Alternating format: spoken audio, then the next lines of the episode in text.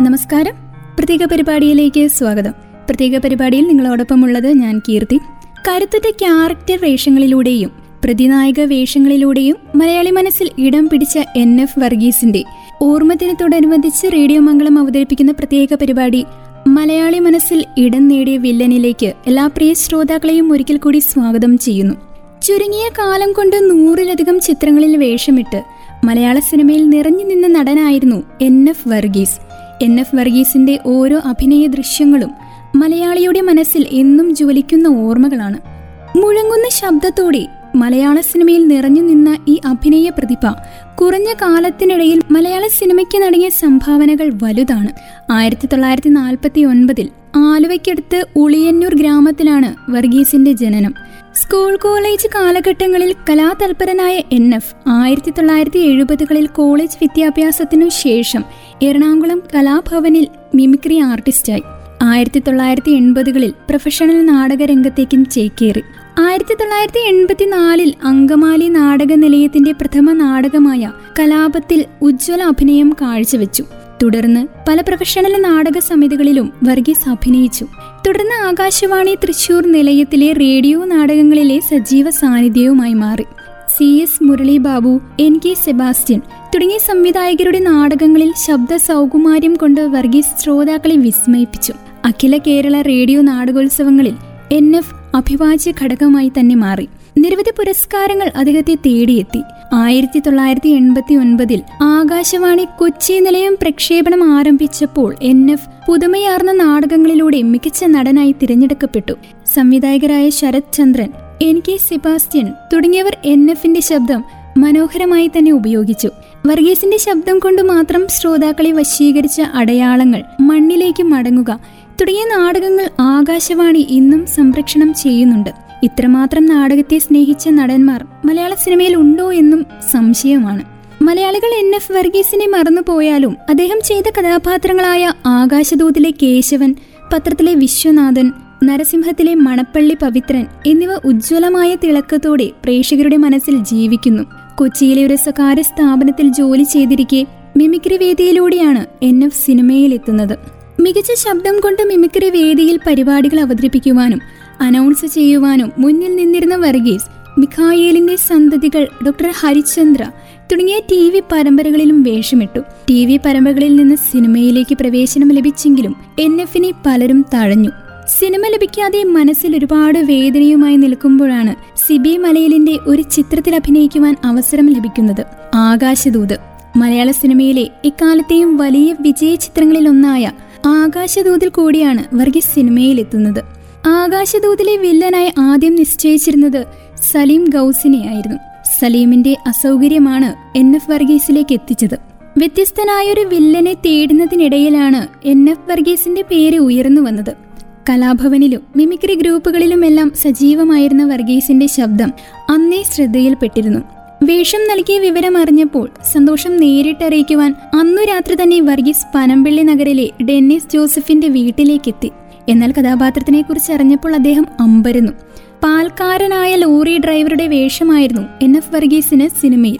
N F വർഗീസിന് അന്ന് driving അറിയില്ലായിരുന്നു. വാഹനം ഓടിക്കുവാൻ അറിയാത്ത ഒരാൾക്ക് കഥാപാത്രത്തെ അവതരിപ്പിക്കുവാനാകില്ല. വർഗീസ് വല്ലാതനായി. തൽക്കാലം ഇക്കാര്യം ആരോടും പറയരുതെന്നും ചിത്രീകരണം തുടങ്ങുവാൻ ഒരാഴ്ച സമയമുണ്ടല്ലോ അതിനുള്ളിൽ ശരിയാക്കാമെന്നും പറഞ്ഞ് ഇറങ്ങിപ്പോയി. നാലോ അഞ്ചോ ദിവസത്തിനു ശേഷം വർഗീസ് വീണ്ടും വന്നു. സ്വന്തമായി ഫോർ വീലർ ഓടിച്ചുകൊണ്ടായിരുന്നു ആ വരവ്.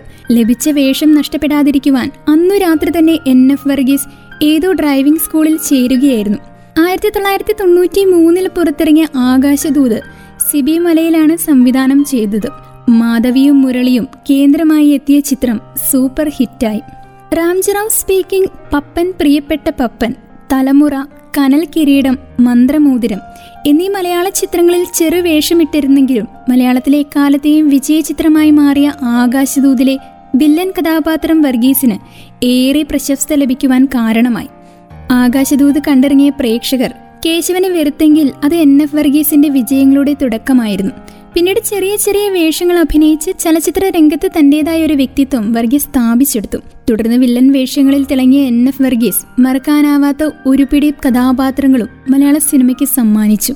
തിരക്കേറിയ സിനിമാ താരമായിരിക്കുമ്പോഴും ആകാശവാണിയിൽ റേഡിയോ നാടകത്തിൽ അഭിനയിക്കുകയുണ്ടായി.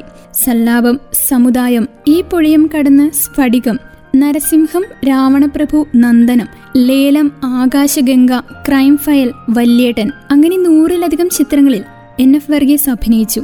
ജോസ് തോമസ് സംവിധാനം ചെയ്ത സുന്ദരപുരുഷനായിരുന്നു വർഗീസിന്റെ നൂറാമത്തെ ചിത്രം. എൻ എഫ് വർഗീസിന്റെ അഭിനയ ജീവിതത്തിലെ ഏറ്റവും മികച്ച കഥാപാത്രമെന്ന് വിലയിരുത്തുന്നത് ജോഷി സംവിധാനം ചെയ്ത പത്രം എന്ന സിനിമയിലെ വിശ്വനാഥനെയാണ്. രഞ്ജിത് പണിക്കർ ഉൾക്കരുത്തിന്റെ എരിവും തീയും നൽകി സൃഷ്ടിച്ചെടുത്ത ആ കഥാപാത്രമായി വർഗീസ് വെള്ളിത്തിരിയിൽ ജീവിച്ചു. മലയാളികൾക്ക് നടുക്കമുളവാക്കുന്ന ഒരു ഓർമ്മയാണ് കഥാപാത്രത്തിലെ വിശ്വനാഥൻ. പത്രം സിനിമയിൽ വിശ്വനാഥിന്റെ ഒരു വരവുണ്ട്. കാറിൽ നിന്ന് അയാൾ ഡോറും തുറന്ന് ഇറങ്ങി വരുന്നത് കണ്ട മാത്രയിൽ ശരത് അവതരിപ്പിക്കുന്ന പത്രക്കാരൻ പയ്യൻ പേടിച്ചിരണ്ട് ഒരൊറ്റ ഓട്ടമാണ്. ചിന്നി ചിന്നിച്ചിതറിക്കിടക്കുന്ന ജാഗ്രതയുടെ നെറുകയിൽ ചവിട്ടിക്കൊണ്ടാണ് പത്രം ഓഫീസിലേക്ക് വിശ്വനാഥൻ പ്രവേശിക്കുന്നത്. ശേഷം ഇരുളിൽ നിന്ന് പതിയെ അനാവൃതമാകുന്ന അയാളുടെ മുഖം അത്രയ്ക്ക് സ്റ്റൈലിഷ് ആയിട്ടാണ് ജോഷി സിനിമയിൽ എൻ എഫിനെ അവതരിപ്പിച്ചിരിക്കുന്നത്. പത്രത്തിൽ മാത്രമല്ല ഏത് സിനിമയിലും ആയിക്കൊള്ളട്ടെ. ശബ്ദഗാംഭീര്യം കൊണ്ടും സ്വാഭാവിക അഭിനയം കൊണ്ടും മലയാള സിനിമയിലെ വില്ലൻ കഥാപാത്രങ്ങൾക്ക് പുതിയ പ്രതിച്ഛായ നൽകിയ നടനാണ് എൻ എഫ് വർഗീസ്.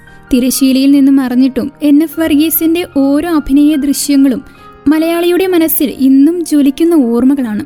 മുഴങ്ങുന്ന ശബ്ദത്തോടെ മലയാള സിനിമയിൽ നിറഞ്ഞു നിന്ന ഈ അഭിനയ പ്രതിഭ കുറഞ്ഞ കാലത്തിനിടയിൽ മലയാള സിനിമയ്ക്ക് നൽകിയ സംഭാവന വളരെ വലുതാണ്. സുകുമാരന് ശേഷം മലയാള സിനിമയിൽ പ്രതിഫലം കണക്ക് പറഞ്ഞു വാങ്ങുന്ന മറ്റൊരു നടനെ താൻ കണ്ടിട്ടില്ലെന്ന് മഹാനടൻ എൻ എഫ് വർഗീസിനെ കുറിച്ചുള്ള ഓർമ്മകൾ പറഞ്ഞുകൊണ്ട് തിരക്കഥാകൃത്ത് ജോൺ പോൾ അഭിപ്രായപ്പെട്ടിരുന്നു. ചില ചിത്രങ്ങൾ നിർമ്മിക്കപ്പെടുമ്പോൾ ചില അഭിനേതാക്കളോടൊപ്പം ഒരു സീനിലെങ്കിലും അഭിനയിക്കണമെന്ന് ആഗ്രഹം തോന്നിയാൽ അത് തുറന്നു പറയുവാൻ സ്വാതന്ത്ര്യമുണ്ടെങ്കിൽ യാചനയുടെ രൂപത്തിൽ അവതരിപ്പിക്കുവാൻ ഒരിക്കലും വൈമാനസ്യമോ സങ്കോചമോ കാണിച്ചിട്ടില്ല എൻ എഫ് വർഗീസ്. ശിവാജി ഗണേശൻ മലയാള സിനിമയിൽ ഒരു മുഖ്യ കഥാപാത്രത്തെ അവതരിപ്പിച്ചു. യാത്രാമൊഴി എന്ന ചിത്രത്തിൽ. പ്രതിഫലം പ്രശ്നമില്ല എനിക്കൊരു രംഗത്തിലെങ്കിലും ശിവാജി ഗണേശനോടൊപ്പം അഭിനയിക്കുവാൻ ഒരു സന്ദർഭം തരണമെന്ന് പറഞ്ഞപ്പോൾ അതിൽ പ്രധാനമെന്ന് പറയാവുന്ന ഒരു ചെറിയ വേഷം എൻ എഫ് വർഗീസിന് നൽകുവാൻ അതിന്റെ സംവിധായകനായ പ്രതാപ് പോത്തനോട് പറയുകയും അദ്ദേഹം അതിനോട് യോജിക്കുകയും ചെയ്തു. അങ്ങനെ വർഗീസ് അതിലൊരു ചെറിയ വേഷവും അഭിനയിച്ചു. എല്ലാം കഴിഞ്ഞു പോകാൻ നേരത്തെ പ്രതിഫലം പ്രശ്നമല്ലെന്ന് പറഞ്ഞപ്പോൾ ഇത്രയും കുറയ്ക്കുമെന്ന് ഞാൻ കരുതിയില്ല. എന്നൊരു പതിവ് പരാതി അദ്ദേഹം പറയുകയും ചെയ്തു.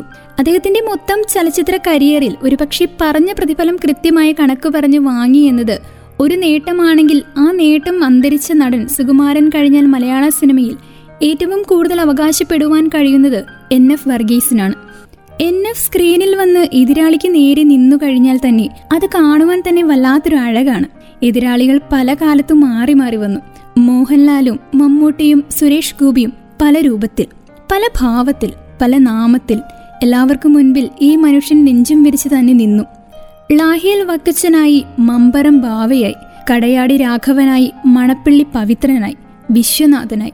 സമകാലികരായ കീരിക്കാടൻ ജോസിനെ പോലെയോ ഭീമൻ രഘുവിനെ പോലെയോ സ്ഫടികം ജോർജിനെ പോലെയോ ഒത്ത ആകാരമോ ബലിഷ്ഠമായ ശരീരമോ എൻ എഫ് വർഗീസിന് ഒരിക്കലും സ്വന്തമായിട്ടുണ്ടായിരുന്നില്ല. എന്നിട്ടും പ്രതിനായക സങ്കല്പങ്ങളിൽ പകരക്കാരില്ലാത്ത വിധം വിരാജിക്കുവാൻ അദ്ദേഹത്തിന് കഴിഞ്ഞുവെങ്കിൽ അതിന് അയാളെ പ്രാപ്തനാക്കിയ ഒറ്റ സംഗതിയേയുള്ളൂ ശബ്ദം ശബ്ദ സൗകുമാര്യം. ഒപ്പം ആരിലും ഉൾപ്പുളകം തീർക്കുവാനാകുന്ന ശരീരഭാഷയും ഇത് രണ്ടുമായിരുന്നു എൻ എഫ് വർഗീസിന്റെ കൈമുതൽ. സക്കീർ ഹുസൈൻ ആകട്ടെ അരക്കൽ മാധവനുണ്ണിയാകട്ടെ ആനക്കാട്ടിൽ ചാക്കോച്ചിയാകട്ടെ ആരെതിർപക്ഷത്ത് നിന്നാലും എൻ എഫ് എല്ലാ അർത്ഥത്തിലും മൊത്തമായി അങ്ങ് നിറഞ്ഞു നിൽക്കുകയാണ്. സ്ക്രീൻ പ്രസൻസിനെ മൊത്തമായി അവരിൽ നിന്നങ്ങ് ഏറ്റെടുക്കുകയാണ്. വില്ലൻ വേഷങ്ങൾ അഭിനയിച്ച് ഫലിപ്പിച്ച് അക്ഷരാർത്ഥത്തിൽ ആരാധന തോന്നിപ്പിച്ച രണ്ടു പേരെ മലയാള സിനിമയിലുള്ളൂ. അത് നരേന്ദ്രപ്രസാദും വർഗീസുമാണ്. രണ്ടുപേരോടും ആരാധന തോന്നിപ്പിക്കുവാൻ മൂലകാരണമായത് അവരുടെ ശബ്ദത്തോട് തോന്നിയ അന്ധമായ ആരാധനയാണ്. എൻ എഫിന്റെ മികച്ച കഥാപാത്രങ്ങളെല്ലാം പിറന്നത് രഞ്ജിത്ത് പണിക്കർ സിനിമകളിലാണ്. തിരക്കഥാ സംഭാഷണം രഞ്ജിത്ത് പണിക്കർ ആയതുകൊണ്ട് തന്നെ സ്ഫുടവും സ്പഷ്ടവുമായ വാക്കുകൾ സിനിമകളിൽ ഒരു പഞ്ഞവും കാണില്ല. പത്രത്തിലെ ഒരു ഡയലോഗുണ്ട്. നന്ദഗോപാലന് നേരെ പോലീസിന്റെ ഹീനതാണ്ഡവം അരങ്ങേറുമ്പോൾ കേരള രശ്മിയുടെ ഉമ്മറത്ത് വന്നിറങ്ങിയ ചീഫ് എഡിറ്റർ ഔതക്കുട്ടിയും ബോർഡ് മെമ്പർ വിശ്വനാഥനും ഈ നാടകത്തിലെ തങ്ങളുടെ വേഷങ്ങൾ മുൻനിശ്ചയ പ്രകാരമെന്ന് തോന്നിപ്പിക്കും വിധം ആടി തിമിർത്തുവെന്ന് പറയുന്നത് തികച്ചും വേദനാജനകമാണ് ലജ്ജാകരമാണ്. ഒപ്പം അങ്ങേയറ്റം വാക്കുകൾ വാചകങ്ങൾ അത് അളന്നു മുറിച്ച് പറയുന്നതിലും അതിന്റെ ഗ്രാഹ്യവും പരപ്പും മനസ്സിലാക്കി പറയുന്നതിലും എൻ എഫിന് എന്നും ഒരു പ്രത്യേക മികവുണ്ടായിരുന്നു കാര്യം കട്ട വില്ലനൊക്കെ തന്നെയാവും. പക്ഷേ എൻ എഫിന്റെ കട്ടവില്ലനിസം കണ്ട് ആരാധന തോന്നാത്തവർ അന്നും ഇന്നും ആരും തന്നെ ഉണ്ടാവില്ലെന്ന് തോന്നുന്നു. മിമിക്രിയുടെ പിൻബലത്തിൽ മലയാള സിനിമയിലേക്ക് കടന്നു വരുന്ന ഒട്ടുമിക്ക വ്യക്തികളും കോമഡി താരങ്ങളായും സഹനടന്മാരായും മാത്രം അരങ്ങ് കാലത്താണ് മലയാളം കണ്ട മികച്ച പ്രതിനായകന്മാരുടെ പട്ടികയിലേക്ക് എൻ എഫ് വർഗീസിന്റെ രാജകീയമായ കടന്നുവരവ്. വില്ലൻ കഥാപാത്രങ്ങൾ അവതരിപ്പിച്ചുകൊണ്ടാണ് എൻ എഫ് വർഗീസ് ഏറെ പ്രശസ്ത പിടിച്ചുപറ്റിയത്. ക്രൂരതയുടെ എല്ലാ അതിർവരമ്പുകളും തെറ്റിക്കുന്ന സൂപ്പർ വില്ലനെ എൻ എഫ് അനശ്വരനാക്കി മാറ്റുകയായിരുന്നു. ഫാന്റം ഒന്നാമൻ നന്ദനം എന്നീ ചിത്രങ്ങളിലാണ് അവസാന കാലത്ത് എൻ എഫ് അഭിനയിച്ചത്. ശക്തമായ കഥാപാത്രങ്ങളിലൂടെ മലയാള സിനിമയിൽ നിറഞ്ഞു നിൽക്കെ രണ്ടായിരത്തി രണ്ട് ജൂൺ പത്തൊൻപതിന് അൻപത്തി മൂന്നാം വയസ്സിൽ ഹൃദയാഘാതം മൂലം മരണപ്പെടുകയായിരുന്നു. മരിച്ച ഇരുപത് വർഷം കഴിഞ്ഞ് പിന്തിരിഞ്ഞു നോക്കുമ്പോഴും എല്ലാ അർത്ഥത്തിലും അതൊരു പൊളിച്ചെഴുത്ത് തന്നെയായിരുന്നു. കേവലം ഒൻപത് വർഷങ്ങൾ കൊണ്ട് ചെയ്ത നൂറ്റി മുപ്പതിലേറെ സിനിമകൾ ആ പ്രതിഭയ്ക്ക് തിലകക്കുരി ചാർത്തുന്നു. പെട്ടെന്നങ്ങ് കടന്നുപോയി. ഇല്ലെങ്കിൽ ഒത്തിരി വേഷങ്ങളുമായി ഇവിടെ ഇങ്ങനെ നിറഞ്ഞു നിന്നേനെ ഈ മനുഷ്യൻ. പ്രശസ്ത നടൻ എൻ എഫ് വർഗീസിന്റെ ഓർമ്മദിനത്തോടനുബന്ധിച്ച് അദ്ദേഹത്തിന്റെ സ്മരണകൾക്ക് മുൻപിൽ ഒരായിരം അസ്ത്രപ്പൂക്കൾ അർപ്പിച്ചുകൊണ്ട് ഇന്നത്തെ പ്രത്യേക പരിപാടിയും മലയാളി മനസ്സിൽ ഇടം നേടിയ വില്ലൻ ഇവിടെ പൂർണമാവുകയാണ്. ഇത്രയും നേരം നിങ്ങളോടൊപ്പം ഉണ്ടായിരുന്നത് ഞാൻ കീർത്തി. തുടർന്നും കേട്ടുകൊണ്ടേയിരിക്കും radio Mangalam ninety one point two നാടിനൊപ്പം നേരിനൊപ്പം.